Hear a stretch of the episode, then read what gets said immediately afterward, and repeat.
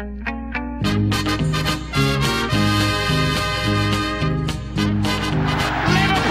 are champions of Europe again. Liverpool are prize winners again. Liverpool is in the record books.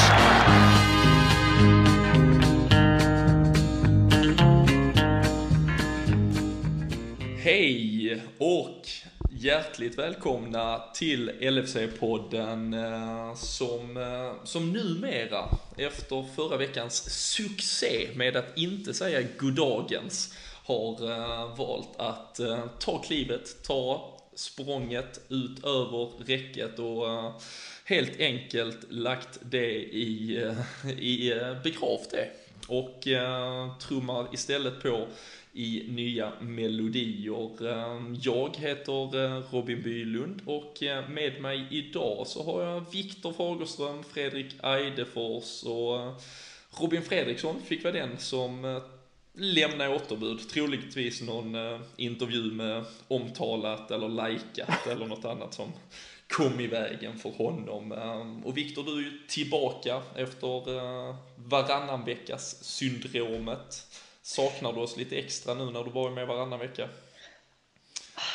Ja, jag saknar ju det ganska mycket då när, när vi kan vinna så fort jag är borta. Alltså, vad fan, det här skulle man vilja vara med och snacka om. Så kommer man tillbaks och då är det Mm. förlust. Inte lika roligt att snacka om 1-2 Nej. mot Palace som 3-1 mot Chelsea helt enkelt. Nej, entusiasmen brudlar ju inte på samma sätt om vi säger så. Och så ett landslagsuppehåll på det. Det kan inte bli Ja, bättre. du ser det. Aj, aj, aj, aj, aj. ridå helt enkelt.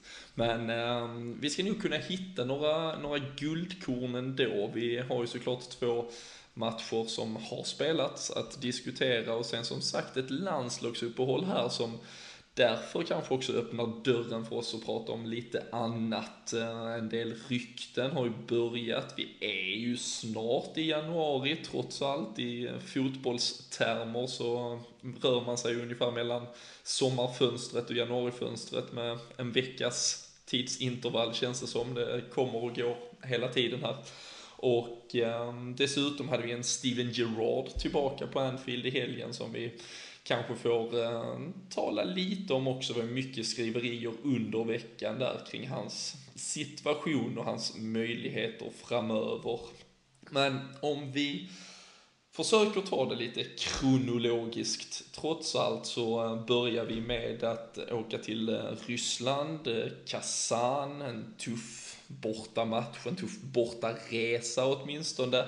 Och eh, vi pratade ju lite om det förra veckan Fredrik, att vi trodde och att Liverpool skulle komma med ett starkt lag och det får man ju absolut säga att det blev. Var det slutgiltiga beviset på Liverpools seriositet vad gäller turneringen. Också att man liksom, en spelare som Firmino, känns som att han spelades liksom slut i Ryssland för att sen vilas i Premier League därefter. Um, Klopp Mm. bryr sig om Europa League, verkar det som i alla fall.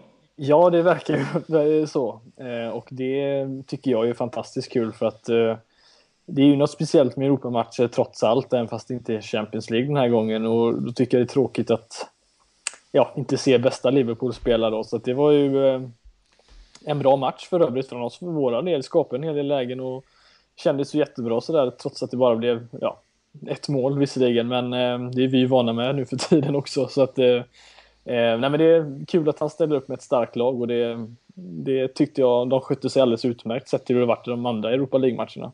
Mm. Och eh, ja, som sagt, eh, i stort sett eh, bästa möjliga på när ett par positioner där och, och fick ju en otroligt viktig 1-0-seger som nu ändå öppnar dörren för oss i Europa League, Viktor, att i alla fall ta oss från gruppen och sen lite får man ju ta en match i taget, som det så fint heter. Ja, alltså det har inte varit någon jättefin fotboll i Europa League tidigare, men vi har ju ändå inte förlorat. Liksom, vi har spelat många oavgjorda och viktigt nu att ta borta seger här. Och, alltså, det känns verkligen som att vi har, vi har ju allt i egna händer och det jag kan inte se att vi inte går vidare ur gruppen nu. Speciellt när vi verkligen fått se att Klopp vill komma vidare och vill ta sig vidare. Det, men det, det är ju långt till en final och en eh, i så fall CL-plats om man skulle vinna där. Men, men det, det, är en, det är ändå kul att se att vi tar den eh, turneringen så seriöst som vi gör. Mm. Och eh, vi pratade ju lite om det förra veckan, då var det ligacupen vi hade tagit oss vidare från. Eh, du nämner det nu Viktor med kuppspelet, att vi ändå tar det seriöst och som, som sagt, även skulle man gå hela vägen och vinna så, så innebär det ju också en, en Champions League-plats i, i slutändan. Eh, tror ni att sånt snack ens, ens finns i klubben, att man redan nu väger det som ett alternativ eller är det för många faktorer vad gäller lottning och allt annat som spelar in för att man ska känna att, att det är något att förlita sig på eller liksom en rejäl chans att ta?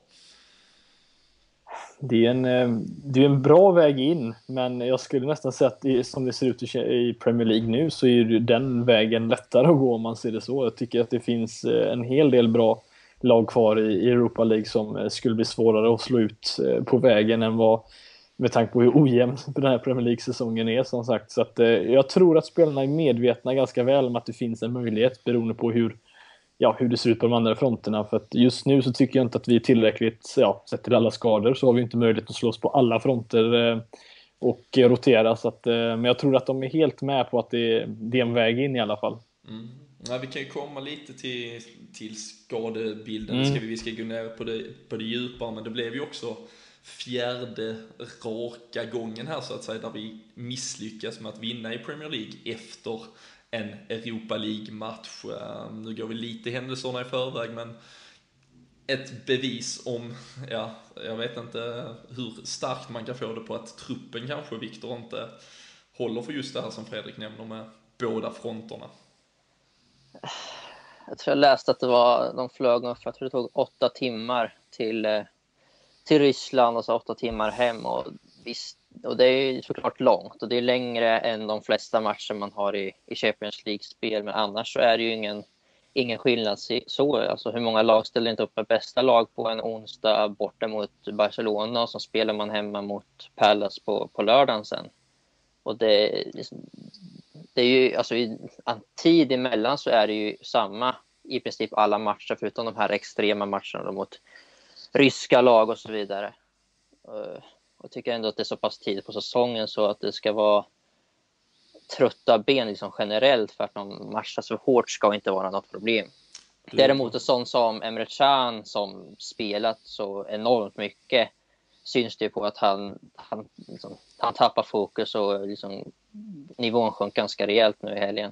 Mm, jag tror Pallas var väl hans 53 start under kalenderåret, om jag inte missade helt där. Och, uh, för en 21-åring eh, att göra det i ett lag som, som Liverpool i Premier League, Europa League.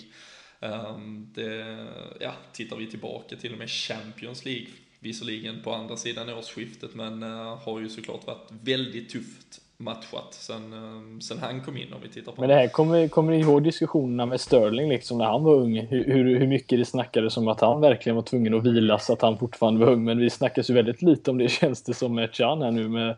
Problemet eh, med Chan är ju att han ser ut att vara 28. Ja. Att skylla sig själv liksom. Det, det, är väl det som är skillnaden då. Nej men han, han, vi har ju samtidigt inte hur mycket alternativ och och spela där heller, men eh, det ska inte bli på bekostnad på någons hälsa liksom, så att han till slut går sönder, för då är vi ju rökta på det ja. mittfältet som det ser ut. Så att, eh, nej, han skulle nog behöva vila lite. Det, ja, och nu blev han ju dessutom uttagen till tyska landslaget här, så uh, inte ens under uppehållet blir det vila för just honom. Men um, du var inne på det innan vi liksom lämnade Europa League, du nämnde ju det Fredrik, det här med chanserna att ta hela vägen i Europa League kontra fjärdeplatsen i Premier League. Vi eh, frågade faktiskt här under eftermiddagen på Twitterkontot eh, vad folket ute i stugorna tror kring just det där och det är ganska exakt faktiskt 50-50 efter drygt en 100-110 svarande. Eh, att man tror att, eh, ja, hälften tror att vinna Europa League är mer möjligt än att komma fyra och tvärtom då. Ehm, var står du där Viktor om du hade fått bestämma ett huvudfokus med de omständigheter som råder i, i ligan och med lag som är kvar i Europa League? Jag tycker definitivt att det är att största chansen in till Champions League är att ta sig till en topp fyra placering i ligan. Alltså ganska klart ändå. Det, nu, det är sju poäng upp till fjärdeplatsen med liksom Leicester ligger trea och West Ham som 15, 6, 7. Alltså, de lagen där uppe går inte särskilt bra. Det liksom Arsenal har ju faktiskt tagit ganska många poäng men det är vi ju vana vid liksom, upp till jul ungefär. Och, men, och City har ju kvaliteten, men United och Tottenham och så vidare, de, de går ju verkligen att liksom fånga. Det räcker, behöver inte gå många, om två månader kan vi ligga före båda och då liksom, det gäller att bara hålla ett, ett bra tempo. Vi kommer ju bli bättre med säsongen också. Det, det är den här liksom, tiden fram till jul kanske, nyår, som är den svåraste för, för vår säsong i och med att vi hade först en manager som inte gjorde det tillräckligt bra och blir sparkad. Får en ny manager som såklart behöver tid på sig att implementera sina nya idéer. Och vi har ju faktiskt ja, de senaste fyra åren eller något sånt där varit väldigt starka just andra halvan av säsongen. Så, så där tror jag den största möjligheten ligger. Det, det är svårt att... Där har man, man har mer att liksom säga till om i, i ligaspelet i Europa. Det är svårt när det blir utspelsmatcher eller utslagsmatcher, det är hemma borta och liksom varje mål kan vara guld värt så. Mm. Sen har vi haft en hel del, liksom, just det med bortamatcherna då mot eh, mycket tufft motstånd. Ja, med City då nästa gång, men sen är det ju liksom Arsenal, United, eh, City, Chelsea och Tottenham borta liksom. Så att vi har ju de, de matcherna framför, framför, oss nu är ju på hemmaplan så att det är ju ganska många tuffa matcher som har spelats klart då. Eh, som sen kan ta med, ta med, tas med i beräkningarna med, när vi går in i andra året, mm. eller andra halvan så att säga. Jag instämmer till fullo. Det som kanske känns, eller det som känns mest frustrerande kring det också, det är ju att vi faktiskt egentligen med facit i hand har överlevt den här hemska borta streaken helt okej. Okay. Det är ju faktiskt bara mot United vi har förlorat eh, lika mot Tottenham Arsenal, vann mot Chelsea och så är det istället hemma vi tyvärr har floppat rejält och med tanke på den jämna Premier League-säsongen så är det ju verkligen ett sånt år där det hade krävts så lite för att verkligen på allvar ligga med i toppen redan nu. Liksom hållit ut mot Southampton, vunnit mot Norwich, typ, så hade vi liksom varit där och då hade vi ändå kunnat kosta på oss ett par förluster. Så um, ganska surt um, på det sättet, men jag håller med om att uh, vår bästa chans ändå ligger i, um, i ligaspelet. Än så länge skulle Tottenham ta ett par pinnar till om United fortsätter göra 1-0 i, i 90 fast att de spelar som skit. Så um, får man väl revidera um, det där synsättet lite. För uh, samtidigt tycker jag också att känner vi att topp 4 skulle börja bli för tufft då har jag inget emot att vi inte bryr oss ifall vi kommer femma eller sju eller åtta en säsong.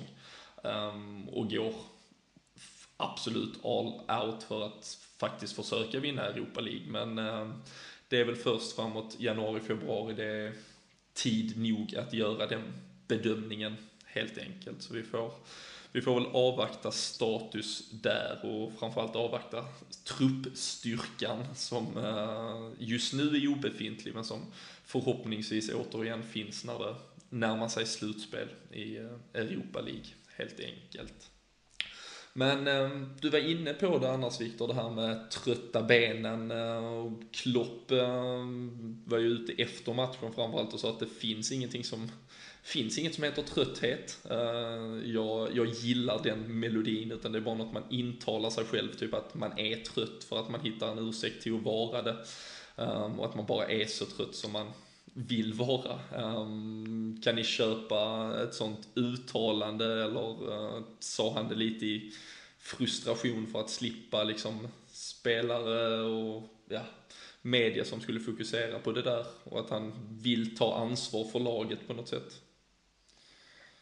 Det vill visa lite att, vi, alltså ändå att det, det är ju ändå i våra händer och man har ju pratat om det tidigare att liksom alla journalister pratar med honom och säger liksom, vad, hur ska ni orka med det här? Hur ska det gå? Hur ska ni klara det? Och han är liksom slått ifrån sig där redan från första frågan att det, liksom, det är ju inget märkligt. Liksom, det är ingen skillnad mot att spela i Champions League. Liksom, det är samma avstånd mellan matcherna och det, det, liksom, det kommer inte påverka så mycket så, men sen är det han sa där efter matchen om att det, liksom, det, det påverkar den så mycket som man tillåter den att det ska göra. Det var ju mer, tror jag, mer om media. Just att det sägs mycket och det snackas mycket om att om de kommer inte orka och så fort de förlorar då så är det lätt att skylla på det i media och skriva det. Men, men han liksom menar ju på att liksom, det är inget sånt där nonsens om att det ska vara trötta ben. Liksom, det är vi oss själva som inte klarade av att, att vinna och ta vara på våra chanser. Mm. Sen känns det väl visserligen, nu är det ju ett landslagsuppehåll som inleds här och ehm, Uefa har ju verkligen tyvärr fått, fått allt för mycket makt vad gäller de frågorna och det är ju krav då på att landslagen ska kunna samlas redan idag, måndag, eh, vilket innebar att Premier League inte kunde lägga någon match måndag kväll, vilket man kanske hade kunnat se, speciellt med tanke på att vi spelar samtidigt som Arsenal-Tottenham, vilket tv-bolagen inte brukar vilja att det nog mycket väl kunde varit en måndagsmatch i vanligt fall. Um, som sagt, även om det inte är något att, att skylla på så kanske det ändå hade gett lite piggare ben. Men um, tycker du att man kunde se att det var, skulle vara ben eller oskärpa mentalt Fredrik som var anledningen till förlusten eller är det just bara snack? Ja, förlusten mot Crystal Palace skulle jag nog inte eh, säga var, det kändes inte som att det var på grund av trötthet utan gör vi mål på de chanserna som vi skulle ha gjort så eh, jag har svårt att se hur det har med trötthet att göra. Till exempel Bentekes nick där som man tycker att han borde gjort bättre när det stod 1-1 känns liksom inte som något, något med trötthet att göra utan det, det, var, det var en sån där match helt enkelt. Men vi har ju sett tidigare däremot när man har haft matcher att det, det ser väldigt tröttsamt ut, ut i benen men jag tyckte inte det var fallet förrän framåt 75 minuter ungefär. Det var där det kändes som eh, det blev lite segare men annars så skulle jag nog säga att det var, det kändes inte som problemet i alla fall. Nej, Nej det fanns ju en del eh, andra problem som vi, mm. som vi absolut ska komma till där man kanske eh, ja, där man från stillastående och med fullt fokus ändå inte lyckades riktigt leverera. Men framförallt så inleddes ju matchen med två, två riktiga kallduschar. Dels att vi får 1-0 emot oss ganska tidigt, precis som vi fick mot Chelsea. Um, en, såklart ett svaghetstecken att inte riktigt vara med. Vi var inte riktigt på banan första 15. Och um, sen såklart att Mamadou Sakho uh, faller väldigt olyckligt i sin duell och äh, även om han heroiskt nog försöker spela vidare så, äh, så var det ju inte möjligt. Och det var ju också känslan direkt. Äh, man såg det, nu har vi ju inte riktigt hört någon, någon status än så länge här på, på Sarko, men det är ju rykten om att det skulle kunna vara säsongen ut, att det skulle kunna vara något riktigt allvarligt. Och med vår ja, vår tur vi har nu så, så känns det väl som att uh, vad som helst hade kunnat uh, hända. Ehm, um, Kolo finns på skadelistan om än på väg tillbaka men det börjar se ganska skralt ut i det där mittförsvaret om uh, det skulle vara något lite mera långvarigt på, på Sacco här Fredrik. Ja, det med tanke på att han har varit så pass bra som han har varit. Han har ju på något sätt ändå fått ett litet erkännande under den här perioden tycker jag. Framförallt om man läser i media och ser vad Eh, tv-profiler och så har sagt om honom så har han ju fått lite erkännande i alla fall att han är duktig med boll trots att Rio Ferdinand tyckte är väldigt annorlunda när han, när han skulle ge sina åsikter där efter eh, Chelsea-matchen eller vad det var.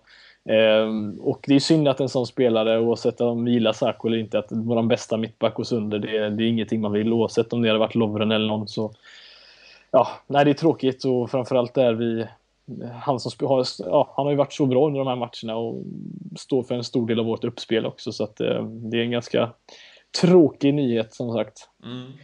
Och, eh, resultaten har kommit. från eh, skannen. Ja, den är fin. Det är oh. ingen eh, ACL-skada. Uh. Så inte säsongen ut. De vet inte ännu exakt hur länge han blir borta, men eh, ska träffa en eh, konsultant där på, på tisdagen som ska ja, diagnosera och se vad, liksom, hur, det, hur det ser ut mer. Men eh, ska ha skadat eh, leden en del i, i knät. Och de hoppas att det inte krävs någon operation. Så det kunde varit mycket värre. Mm. Nej, det är ju, eh, vi får hoppas att, eh, som sagt, att det är så, så lindrigt som eh, möjligt. Eh, vi, eh, vi kan ju spara det lite annars till sen, vi har ju en del lite galna rykten. Vi, vi har ju ingen match här att vänta till, till helgen, så vi har ju sparat lite silly season snack redan också här, som kommer i slutet. Men mittbackspositionen är ju såklart en sån, och framförallt om det skulle vara lite allvarligare med Sakho här, om man ska förstärka eller hur man ska klara sig. Men vi kan ehm, komma tillbaka till den pucken om en eh, liten stund. För, för annars där Viktor, efter skadan, eh, Dejan Lovren kommer ju in, eh, är faktiskt ganska nära att göra mål två gånger om på, på ganska fina hörnor. Men annars så etablerar vi ju faktiskt ett liksom, väldigt fint spel, en kul timme ungefär, sista halvtimmen i första, första halvtimmen i andra. Och eh, pressar ju verkligen på och skapar chanserna. Men vad är det som gör att vi har så svårt att göra med? Har vi, är det tillräckligt bra chanser för det första och rent av då oskärpa eller ser chanserna bara bättre ut än vad de egentligen är? Är vi inte riktigt så bra som, som det ändå ser ut? Vad, vad är din känsla när du ser det? Tycker du att vi är nära att göra mål eller är det ändå ganska långt ifrån? Alltså jag tyckte vi... Det var en väldigt öppen match speciellt i andra halvlek. Och, men jag tyckte vi liksom hade kontroll i första där och sen vart det mer och mer öppet i andra. Men med just chanserna så tyckte jag att vi, alltså vi skapade ju bra mycket mer än vad de gjorde. Och jag kan inte förstå att vi bara lyckades göra ett enda mål. Jag vet inte, Benteke borde väl ha gjort minst två i alla fall. Eh, och sen, som du sa där, Lovren på hörna. Jag tror vi hade tre liksom, riktigt bra nickar mot mål i första halvlek på hörna. Lite liksom, ovanligt. En, ja, men och, liksom, en av dem vill man gärna se att ska gå in. Men och det, liksom, det, det, går, det är svårt att säga vad det kan bero på, men som Benteke, han är ju striker, han är ju huvudspelare. Det, både där nicken han har typ två meter från mållinjen, den ska ju bara sitta och någon av de där chanserna på hörna borde också gå i mål. Och så hade man något mer utöver det. Vilken var den bästa chansen egentligen? Alltså sett till eh, där det borde blivit mål. Var det Benteke, första eller andra? Ja, Bentekes får man väl ta. Hans nick ja, när han är två meter från mål. Han är ju liksom, tack vare sin längd, alltså, ingen annan i vårt lag hade ju kommit så högt upp på den bollen och egentligen fått, kunnat få den mot mål. Men att inte en sån spelare som han lyckas få den, alltså, det var en riktig fösare fram. Alltså, det, var ingen, det var ingen hård nick han fick. Och han var ändå liksom, inte, inte så att han var ur balans eller något, utan det var Nej, det så konstigt det såg ju inte ut som att han liksom fick sträcka så och inte nådde den. Utan han bara misstajmade hur, hur mycket pannor det skulle vara på den helt enkelt. Mm. Och, och det, sådana misstag borde man inte behöva se.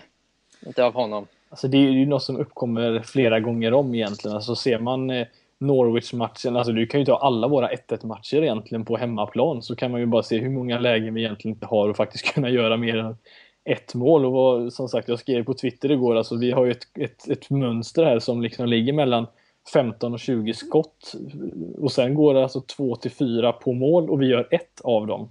Alltså det, är liksom, det kan ju inte fortsätta och så var det även under Rogers så det är ju ingenting som är bara liksom Klopp eller Rogers utan det har ju fortsatt och det är jag vet inte vad de gör på Melwood riktigt.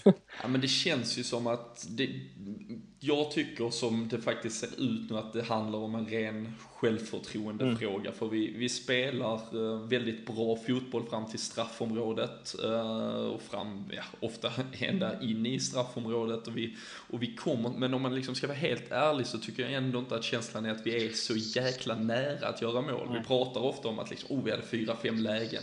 Ja, fast om vi är ärliga så var de inte ens riktigt nära. Jag minns en period under Kenny till exempel där vi träffar stolpe ribba sju, åtta gånger liksom varje match. Då, då kände man att vi skapade på riktigt. Det var liksom Suarez så här lugnet före stormen när han sen exploderade och vi var verkligen nära. Och jag tycker inte riktigt att den känslan är där nu, att de är så nära ens. När vi kommer mot mål så blir det kanske snett inåt bakåt, den blir lite fel, den blir konstig, vi lämnar från oss ansvar. Avsluten är lite för tama. Alltså man hade hellre sett att vi liksom sköt en stenhårt, alltså långt över om det så, men att vi tar, att vi verkligen vågar ordentligt. För just nu känns det som att problemet och det som gör att vi missar så många chanser är att man, ja men försiktigt lägger den mot mål i alla fall, eller in mot en gubbe eller någonting. Och där hoppas jag att vi, och nu kanske Klopp för en gångs skull, nu får han lite tid, även om många sprids ut här, men att man kanske i alla fall kan känna att truppen kommer tillbaka med någon form av, någon form av något nytt, um, när vi ändå tar oss an City sen här om två veckor. För det känns som att vi har inte brutit den där ganska negativa trenden ändå, även om vi liksom spelar bra fotboll, men det känns som att alla spelare, framförallt offensivt fortfarande, saknar en liten, en, den där extra pushen för att liksom verkligen våga ta för sig, våga göra misstag, våga liksom gå fullt ut. För som sagt, Benteke, visst han ska göra mål i det läget, men annars är det liksom så här skott från dåliga vinklar och fösare snett inåt bakåt som inte når hem. Och visst, vi skapar, men i ärlighetens namn kanske inte direkta mållägen. Alltså vi ska ju säga att som du nämnde där med Kenny Dagbys säsong, jag tror det var 33 eller 35 gånger vi träffar ribban och stolpen. Alltså det är, 30, alltså det är över 30 mål som egentligen liksom går miste om eller kunde ha blivit. Så, så nära är vi ju som, som du säger inte eh, riktigt nu. Eh, visst, vi behöver turen där också. Det hade vi ju till exempel mot Chelsea, att Coutinhos boll styrdes på John Terrys mage och sen in i mål. Liksom vanligtvis så går väl den på honom och studsar bort egentligen, eller inte alls går på mål. Eh, men kollar man på Coutinhos mål så, så är det ju egentligen lite turligt att den går fram till honom med, med tanke på att Benteke var ju nära på att drämma till den bollen innan Lalana klackar fram den. Så att det är ju både tur och oturen egentligen vi har, men vi kommer ju inte riktigt som du säger fram dit. Eh, men jag tror det har som du säger, men bara självförtroende att göra för att alla de här kan avsluta egentligen. Det har vi ju sett eh, tidigare. Benteke gör många mål i Premier League och ja, Firmino i, även i, i Bundesliga. Så att, eh, det, det, det, är väl någonting som kommer med tiden förhoppningsvis. Vi eh, hoppas på det åtminstone. För um, om vi inledde matchen med några kallduschar så, så kom det ju verkligen en sen efter att vi som sagt hade ändå etablerat spelet. Uh, Crystal Palace stack visserligen upp på ett par farliga kontringar uh, dessförinnan men fick ju sen en, en hörna, en fast situation mot oss. Vilket eh, oavsett manager eh, för evigt lär vara vårt problem. Eh, vi har eh, zonförsvarstiden under Rafa Benitez, vi har eh, allmän villervalla under både Kenny och eh, Roy Hodgson och det känns inte som att någon får ordning på det oavsett vilka spelare vi mönstrar upp där. Eh, nu så eh, markeringsmissar på Scott Dan, men eh, vet även att eh, du revar loss eh, Fredrik eh, kring eh, Mignolets ingripande. Ja, alltså jag... Jag tyckte det påminner ganska mycket om, om Russell Martins ja, 1-1 mål där. Alltså att det är en spelare som får helt ostört egentligen Ja, nu fick ju skotten liksom en andra chans. Alltså det är ju det som jag tycker är fruktansvärt konstigt att den studsar upp till honom igen efter att han har fått nicka den bollen.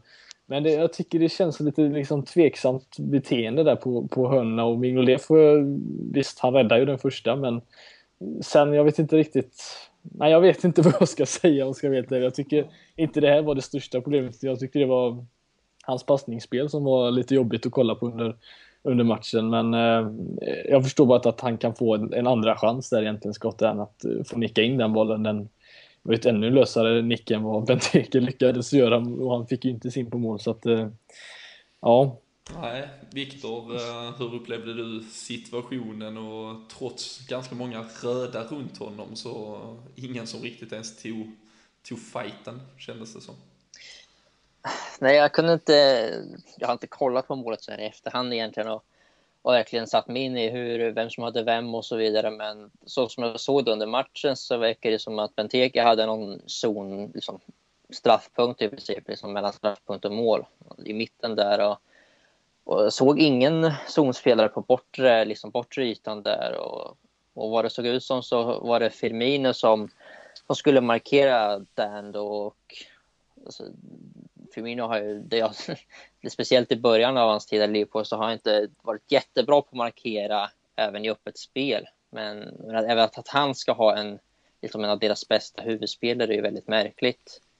Eh, om det är liksom, annars är det zonsförsvar så så ska det ju vara några spelare som egentligen bara springer med och stör. Och sen ska man förlita sig på att de zonspelarna som man då har ställt ut sina bästa ska, ska ta alla bollar som går in i boxen. Men någonstans vart det ju fel och det, det tycker jag alltid är så jäkla märkligt när folk bara kan komma och springa. Så vi är helt ensamma när bollen har legat still liksom där ute vid hörnflaggan i 30 sekunder. Alla vet vem som ska slå den och vart ungefär den landar. Men mm. det, det, det är surt. Just, ja, och just som, som du nämner, för det kändes ju som att det var Firminus gubbe och eh, känslan då kanske tyvärr om vi nu får våga vara lite kloppkritiska så här efter, eh, efter sju matcher eh, in charge. Ehm, så var det ju såklart, vi gick ju för vinst. Vi plockade av Emre Can som, som knappast rosar marknaden.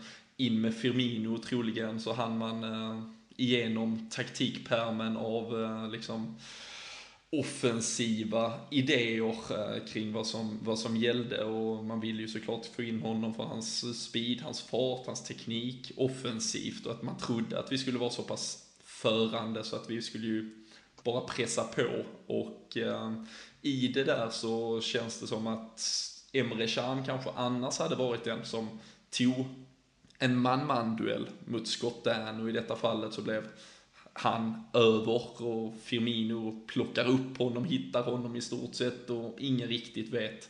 Och ehm, sen som sagt att vi ändå inte har någon på ytan, att vi inte får iväg bollen, där är väldigt många faktorer. Men, men självklart, om man överhuvudtaget spelar någon form av man-man i försvar så är ju liksom Scott Dan i stort sett den första som du hittar en gubbe till. Att verkligen du ska ha honom. Vi, alltså, det är ganska givet vilka de två, tre mest nickstarka i, i vilket lag än är liksom.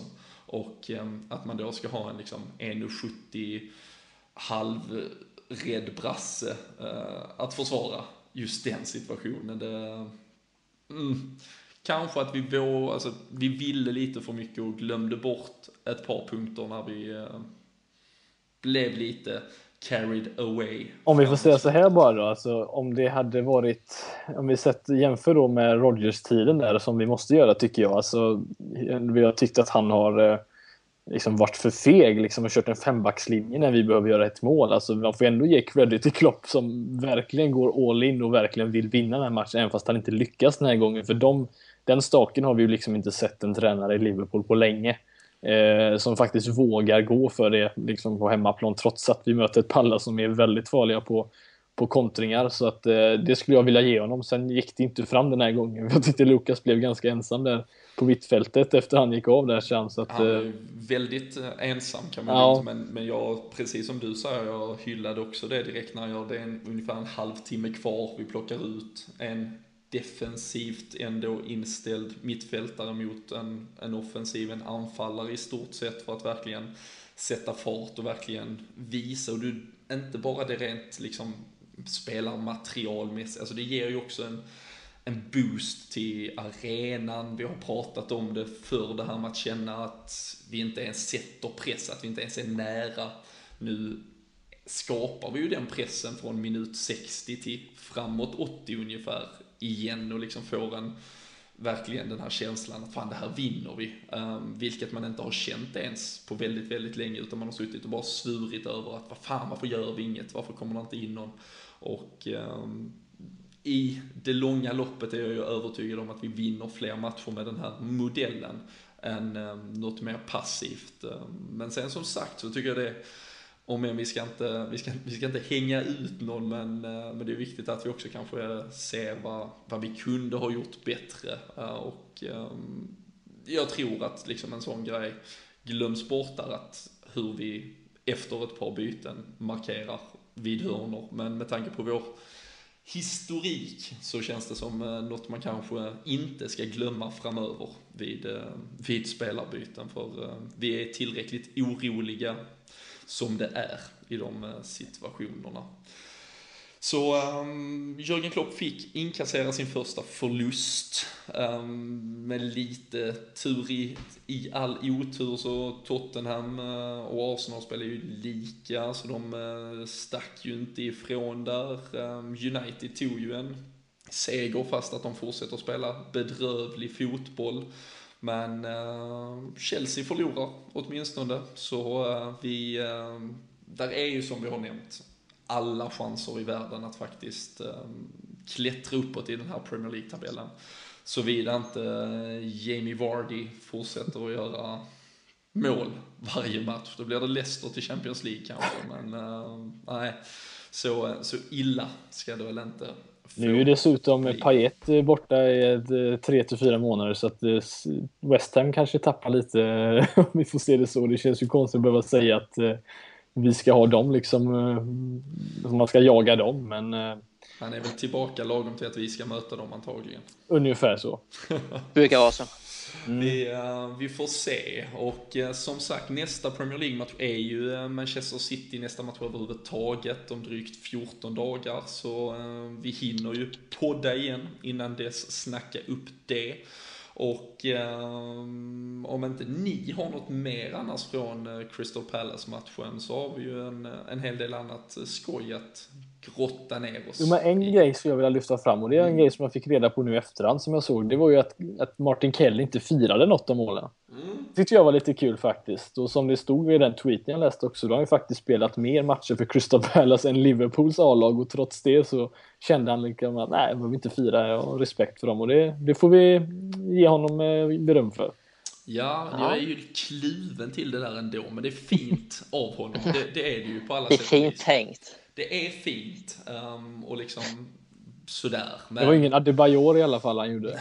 Nej, det hade varit rätt obskyrt om uh, Kelly liksom bara hade tagit en 50 meters löpning och pumpat mot Dekop där i Ja. De gör 2-1 men... Um... Sen, jag ska bara säga en grej jag tyckte var lite kul. Det var det Carragher twittrade om. Jag vet inte om ni såg det men Eh, direkt efter att Säko gick av där och kom på igen så gav ju Mignolet honom en, eh, en ganska taskig kompispassning direkt efter skadan. Man såg, han var inte jättenöjd med den passningen han fick av Mignolet direkt efter att kommit, kommit på plan igen liksom. Det var, man såg liksom hur besvärad han var av att ta emot den här passningen i det blöta gräset. Jag tyckte så synd om honom när jag såg det.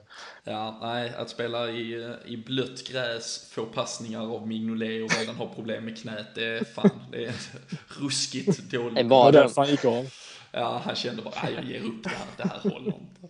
Men, eh, och sen vill jag också faktiskt, innan vi lämnar, gratulera gamle Liverpool-läkaren Dr. Saf Iqbal, mm. som numera återfinns i Crystal Palace. Kändes fint att se han springa in på Anfield igen också. Så, ja. um, minns när han stod och smekte Charlie Adam, det var en, en vacker syn på den medicinska undersökningen. Alltså, han borde fått en stående ovation. Faktiskt. Jäkla hjälte. Eller så borde han fan bli utsparkad för att ha släppt igenom Andy Carroll och Charlie Adam i deras läkartester. Men uh, nej, han, eh, han förtjänar all lycka ändå faktiskt. Ehm, en annan lite större legend som var tillbaka på Anfield, om, eh, om nu Martin Kelly och Saf Iqbal eh, ursäktar, så ehm, var det ju Steven Gerrards återkomst, hans lite komiskt, eller ödets ironi. Hans sista hemmamatch var ju mot Crystal Palace, en förlust med 3-1. Den pratade vi mycket om förra veckan, Fredrik och uh, Bulasi, på tal om det, visar ju att han var en världsklasspelare återigen. Men ja. uh, Stevie har ju avslutat säsongen med uh, LA Galaxy och är ju därför tillbaka i, i England och snack snacket eh, tåldes ju inte att vänta på sig kring hans framtid och eh, nutid med ett par månader tills att eh, säsongen drar igång igen. Och det kom ju först uppgifter om att han, liksom, han var på väg tillbaka till klubben, då var det inte riktigt så tydligt i vilken form och vad som gällde, om det bara var träningar eller om Klopp faktiskt hade öppnat dörren för något mer, även om han sen ganska snabbt stängde den. Men um, vad tycker ni kring hela det här med Gerard, snacket om uh, återkomsten, tränarroll, spelarroll. Um, att han ska träna med laget känns väl som bara fördelar, men uh, känns väl kanske ganska vettigt att liksom bara lägga locket på tills vidare med, med allt annat i alla fall, Viktor. Ja, alltså tränaren som säger det är ju det kan, det kan jag inte ha något emot. Det är liksom att få in, det Klopp verkade ju vara mån om och liksom tycker att det verkar vara en bra idé att få in hans eh, liksom ledarskap och legendstatus som han ändå har i truppen och försöka få lite nytt eh, liv i killarna och så. Men, men liksom som man skulle tillbaka och spela, det, det finns ju noll positiva saker att, att snacka om. Liksom det, han, han är ju klar i Liverpool, så är det bara. Han, han har ju varken kvaliteten eller, eller säkert viljan att komma tillbaka och göra någon slags comeback. Så. Men, men liksom att komma tillbaka och bli någon sorts coach eller ambassadör om man hellre vill det. Han har ju snackat lite om tidigare år om att han vill gärna komma in och liksom börja vara lite en tränarfigur och gärna följa någon, gå i någon, liksom, han snackade ju om för några år sedan att han ville, hade kunnat se sig själv gå liksom bredvid Brendan och liksom lite så här halvspelare, halvtränare och, och se lite mer hur det går till och, och få den synen på det helt enkelt. Mm. Men, eh, men att börja liksom längre ner i leden på akademin vore förmodligen den bästa starten mm. för att få liksom erfarenhet och, och sen kunna ta sig framåt och uppåt. Om eh, Emre Can skulle gå i sönder tre månader på det tyska landslagsuppehållet, Fredrik, hur mycket tror du det skulle kittla i Liverpool att ställa frågan om ett två månaders återkomstpaket från Steven Gerrard? Ja, då får vi väl skopa, eller slopa gegenpressen för ett tag i alla fall, för att eh, jag har svårt att se hur han ska orka ja, göra det jobbet, men eh, alltså, Lukas och Gerard vet du. Ja, vi vet ju hur bra det har varit. Nej, men jag, jag, alltså, jag känner så här att när, när, han har lagt skorna på hyllan helt och hållet, eh, har spenderat lite tid med sin familj på det sättet och liksom tagit, relaxat lite, då, då kan jag välkomna honom tillbaka på ett, på ett permanent sätt. Men just nu så känns det bara att öppna upp det locket igen, som sagt. Det, ja, helst inte. Nej.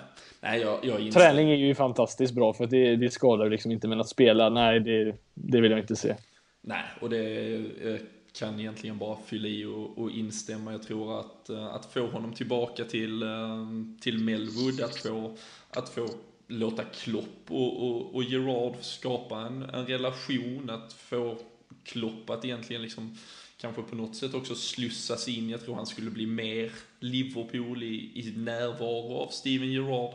Och eh, med ungdomar som, som har kommit upp, även om en del av dem såklart redan har tränat med honom, men att låta spelare som, som Brannigan med flera liksom vara, var nära honom en säsong till, eller inte en säsong, men ett par månader i alla fall tror jag på sikt bara skulle vara bra för allt och alla egentligen, men jag tror också det är viktigt och kanske vore ganska klokt av både klubben och Gerard, även om nu Klopp absolut visar vägen för det lite, att det blir ingen spelarcomeback, det blir ingen ledarcomeback nu.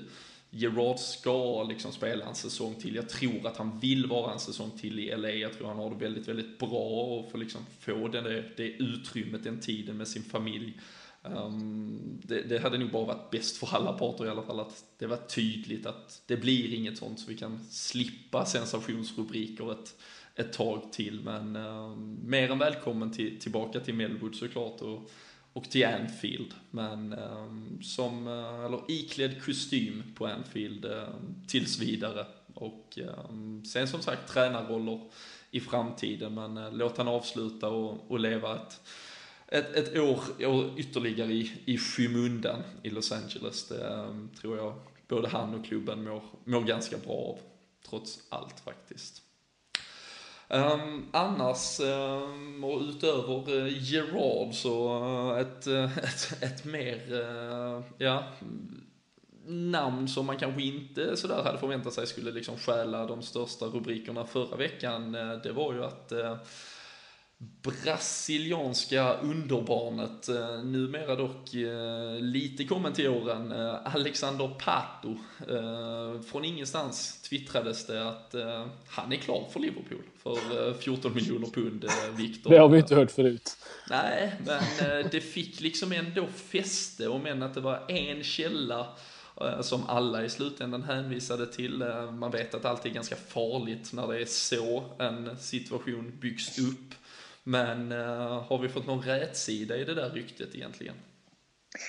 Alltså det var ju någon jäkla det var, det var italiensk källa tror jag, med typ 150 000 följare eller sånt där. Tror jag. Det var ju blåbock på Twitter och allting. Ja, jag hade aldrig hört talas om det, men, men, men så vart det i alla fall.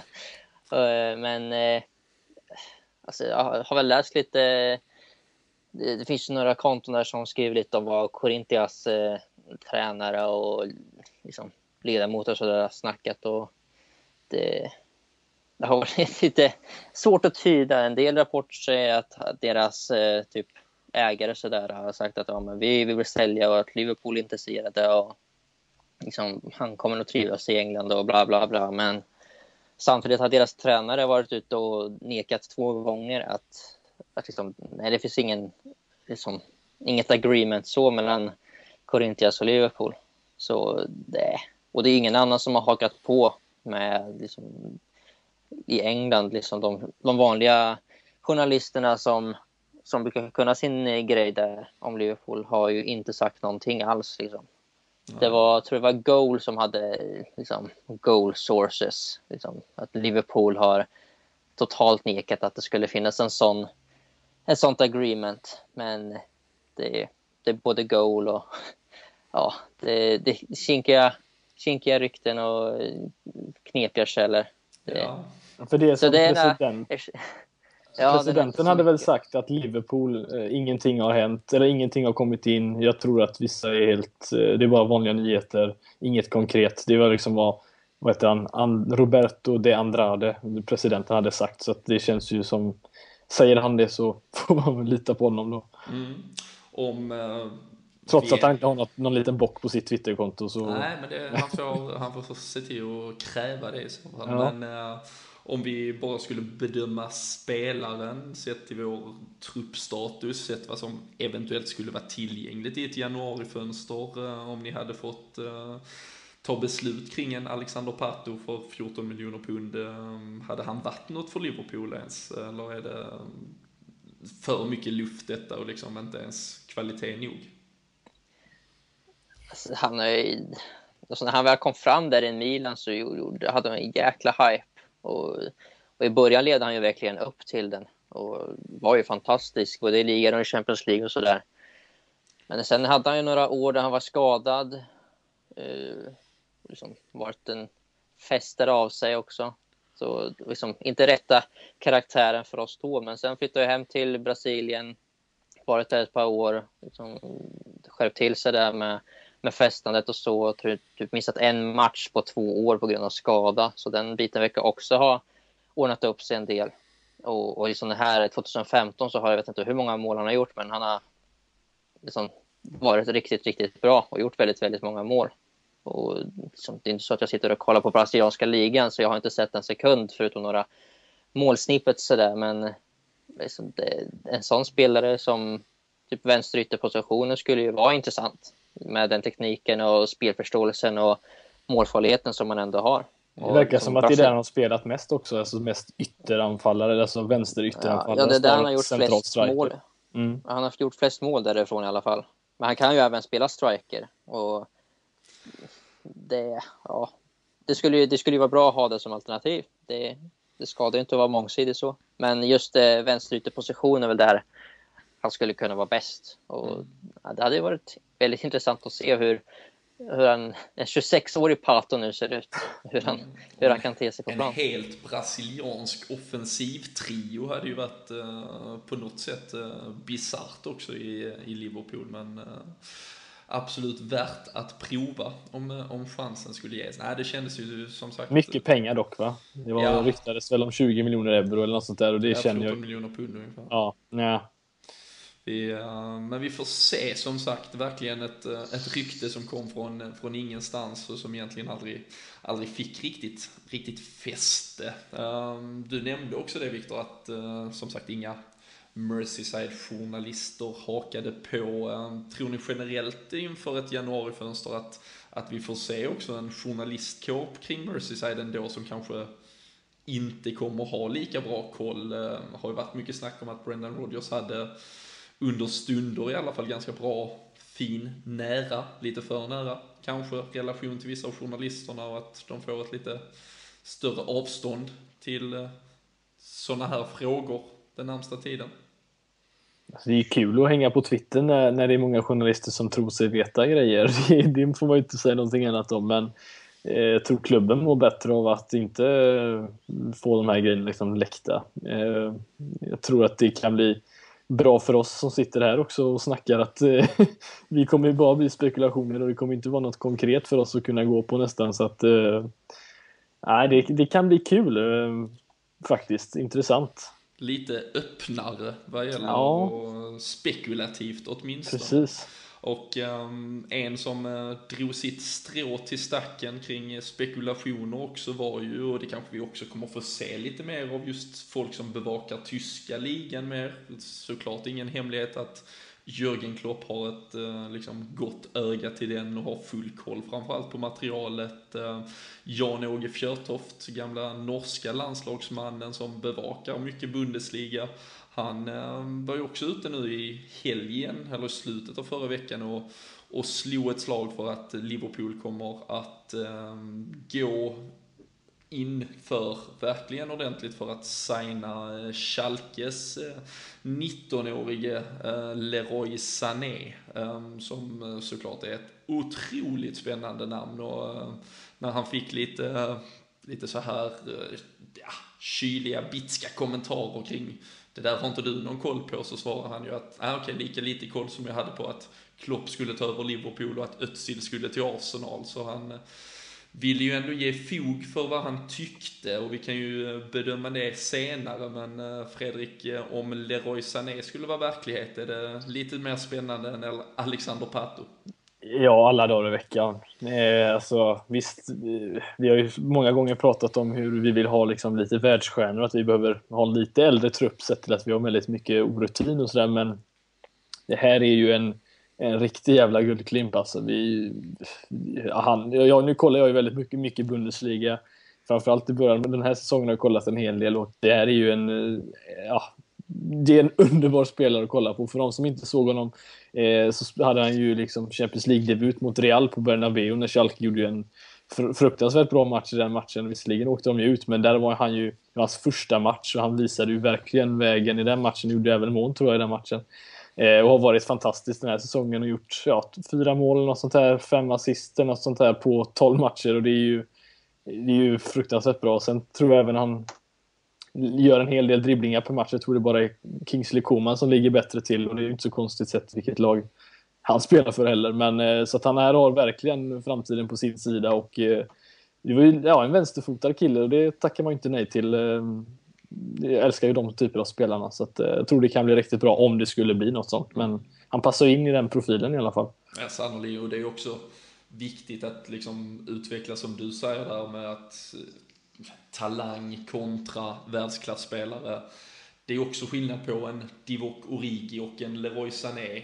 Man kan ju värva talang från olika skikt av, av näringskedjan så att säga. Det här är en spelare som redan vid som sagt 17-18 års ålder gjorde Champions League-debut som liksom är etablerad i ett Bundesliga-lag, ett starkt lag och eh, så jag så också. Jag har inte sett så mycket av honom, jag har sett en del Champions League-framträdande som, som du också nämnde, men eh, direkt efter de här ryktena så var det ju Ruhrderbyt eh, Dortmund-Schalke eh, igår och där inledde han ju med att spela fram Huntelaar väldigt snyggt i deras 1-1 mål bland annat. Och, um, Man of the match blev han i den matchen också riktigt, tror jag. riktigt pigg. Mm.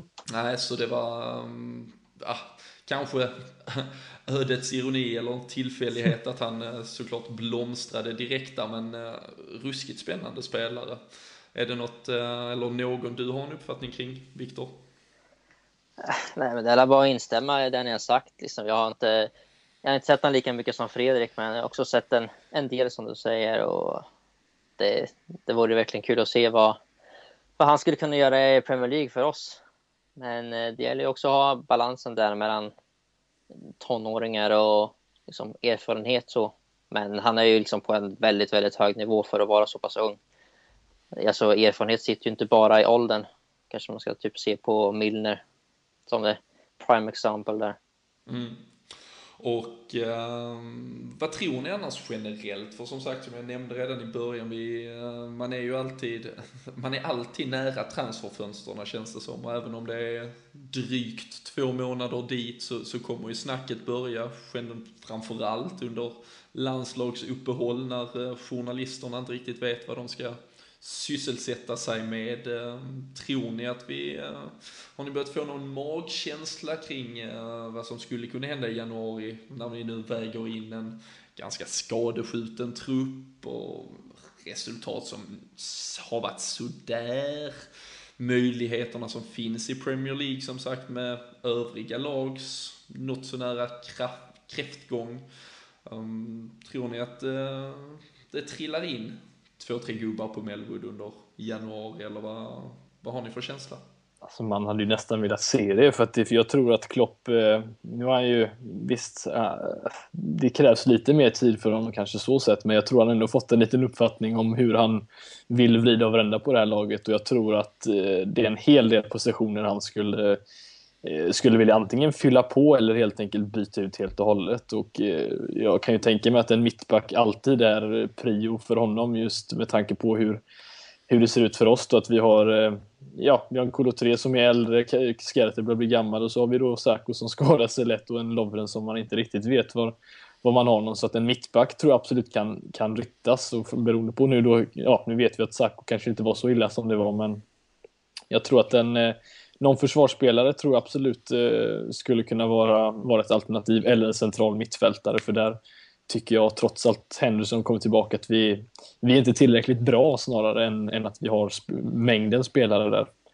Nej, och det känns ju verkligen, nu nämner du ju båda positionerna, men det känns ju verkligen som att en mittback som ersätter Skärtel, en innermittfältare som kamperar tillsammans med Jordan Henderson, det vill säga att vi liksom kan byta ut Lukas, kanske kan byta ut Emre Can som om i ärlighetens namn så tycker jag kanske att han inte är helt redo för att liksom vara fältherren åtminstone. Han ska absolut få speltid, han ska absolut vara en del av ett, ett Liverpool-lag, men kanske inte det konstant naturliga valet. Och um, så troligen kanske också en ytterligare offensiv kraft med tanke på Danny Ings skada, Daniel Sturridge som fortsätter att, uh, ja, orsaka huvudbry åtminstone. Det, visst, tre spelare är väldigt mycket i antal kanske i januari, speciellt om man vill ha kvaliteten, men, men om FSG, om Klopp skulle stå redo att göra den satsningen, så är det ju förändringar som verkligen skulle skapa ett helt nytt Liverpool-lag på många sätt inför avslutningen och verkligen ge oss chansen och liksom edgen att att utmana? Eller vad, har du några tankar och drömmar Viktor vad som skulle kunna hända under nästa fönster? Alltså, FSG kommer ju backa Klopp till 100 procent. Det, det, är garanterat. Och alltså, två spelare tror jag i princip man kan... Alltså, känns, jag tror det är ganska garanterat att vi får in två spelare i januari. Eh, kanske tre om vi, om vi hittar den rätta. Och liksom, för hittar vi tre spelare vi verkligen tror på för rätt pris och rätt kvalitet och så vidare så, så tror jag inte de kommer tvivla på att gå efter dem 100 procent. Eh, och det är väl som du säger, liksom mittbacken innan Sarko var skadad så var väl mittbacken en av de större delarna men största delen är väl nog ändå mittfältet där med liksom, den defensiva aspekten och har någon som verkligen har det tekniska, eller taktiska och defensiva huvudet för att kunna spela där och liksom klarar av den här gegenpressingen som, som vi håller på att utveckla. För framåt har vi ändå liksom ganska löpstarka spelare så som Henderson, eh, Chan, Alice och de, de kan ta många meter på en match liksom där på mittfältet. Medan Lukas, eh, visst han har börjat bra sådär men det är ju inget långvarigt. Det kommer inte att hålla sig hela säsongen. Och det, det syns ju också så förbaskat tydligt i typ så nu mot Palace när det blir lite öppnare att liksom det, han får ju liksom springa runt hörnflaggan för att orka vända och springa tillbaka. Liksom det tar sån tid. Och, och liksom, det, det, klarar vi inte av. Och det, liksom att tappa mittfältet så tappar man ofta matchen. Mm. Eh, men eh, som du säger, ja, en offensiv kvalitet på det. Men sen lär väl de största förändringarna ske sen i sommar. Med, ja, det är som att vi köpte åtta spelare nu i, i sommar och det var väl nio året innan eller sånt där. Så att vi har ju för vana att sätta oss i transition sådär, men liksom, det verkar, alltså, kommittén har ju ganska bra track record och så och Klopp har vi också sett kan vara med och ta in väldigt bra spelare. Så förhoppningsvis blir det färre floppar och, och då blir det inte samma liksom, tid att återskapa ett nytt lag med så många nya spelare om, om man värvar rätt och, och liksom det klickar fortare. Mm.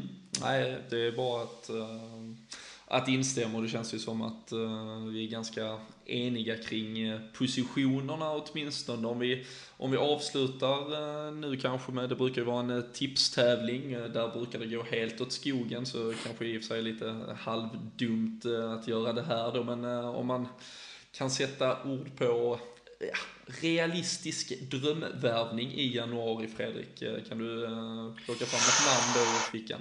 Åh, oh, Royce... Eh, nej, jag ska... Eh, ja du, alltså jag har ju även snackat, försökt få fram en målvakt till exempel, men jag tror inte det kommer ske i, i januari. Eh, utan... Eh, ja du. Ruben Neves. Ruben Neves säger Viktor. Ja, det är ju en drömvärvning alltså. Eh, fan det har det faktiskt varit för utan att låta som att man är dum i huvudet och kastar ut sig i stora namn ja. så, så har det ju faktiskt varit eh, snack om honom. Mm. Både ja. i... Liksom och det är liksom inget från... stor namn, alltså så här, stor, stor, stor stjärna, utan för det känns väldigt långsökt måste jag säga. Utan en sån där spelare känns ju... Det är större namn än Sané för fasen. Ja, det är det ju visserligen. Det här är ju, det, är ju, det hade ju varit en drömspelare att ha på mittfältet. Så att, äh, jag får nog säga honom också faktiskt. Mm. Men det har ju faktiskt varit snack om honom både i media och från, om man nu vill tro på sådana här uh, äh, ITKs på, på Twitter och så vidare som har sina källor eller inte har. Det återstår väl att se. Mm. Men, men det är liksom inget, vi har, inget namn vi plockar från himlen bara sådär. Nej, vi får eh, framtiden att få, eh, få utvisa vart det landar och såklart när det närmar sig januari kommer det eh, absolut vara väldigt, väldigt mycket mer silly season snack. Det har inte riktigt växlat upp även om det small till med ett par, som sagt, intressanta grejer under förra veckan. Vi får se vad landslagsuppehållet här nu bjuder på om det dyker upp någon bomb åter igen. Men med de orden så eh, tackar vi och eh, summerar eh, dagens podd. Tackar för att ni har lyssnat och tyvärr så var det ju faktiskt ingen som tippar rätt heller i vår tröjtävling där tillsammans med Sam Dodds mot Crystal Palace. Det är för tur det. Jag kunde ha tippat 2 till Palace hemma, då hade jag fan blivit arg det var positiva tongångar där. Och, eh, så nej, tyvärr, men vi får se inför City-matchen så, så hoppas vi att vi får anledning att skicka ut en tröja från Sam Dodds igen. Eh, däremot så kan vi gratulera Oskar Linde som eh, hade rätt och gissade bäst, eller ja, leta reda på svaren bäst helt enkelt i vår senaste tävling eh, när vi körde tilläggstid om eh, Didi Hamann. Han eh, plockade alla fem rätta svaren där och ehm, för den som saknar tilläggstid så dyker det upp nästa vecka igen. Det blev ett två veckors break på det här men nästa vecka är vi tillbaka med ett riktigt mustigt tilläggstid. Det kommer nog få heta förläggning eller omspel eller något annat. Eh, det ska bli väldigt mycket där, så eh, den som väntar på något gott helt enkelt. Men eh, tack för att ni har lyssnat. Tack Fredrik, tack Viktor och tack själv. vi hörs igen. Så har det sportiskt. Liverpool are champions!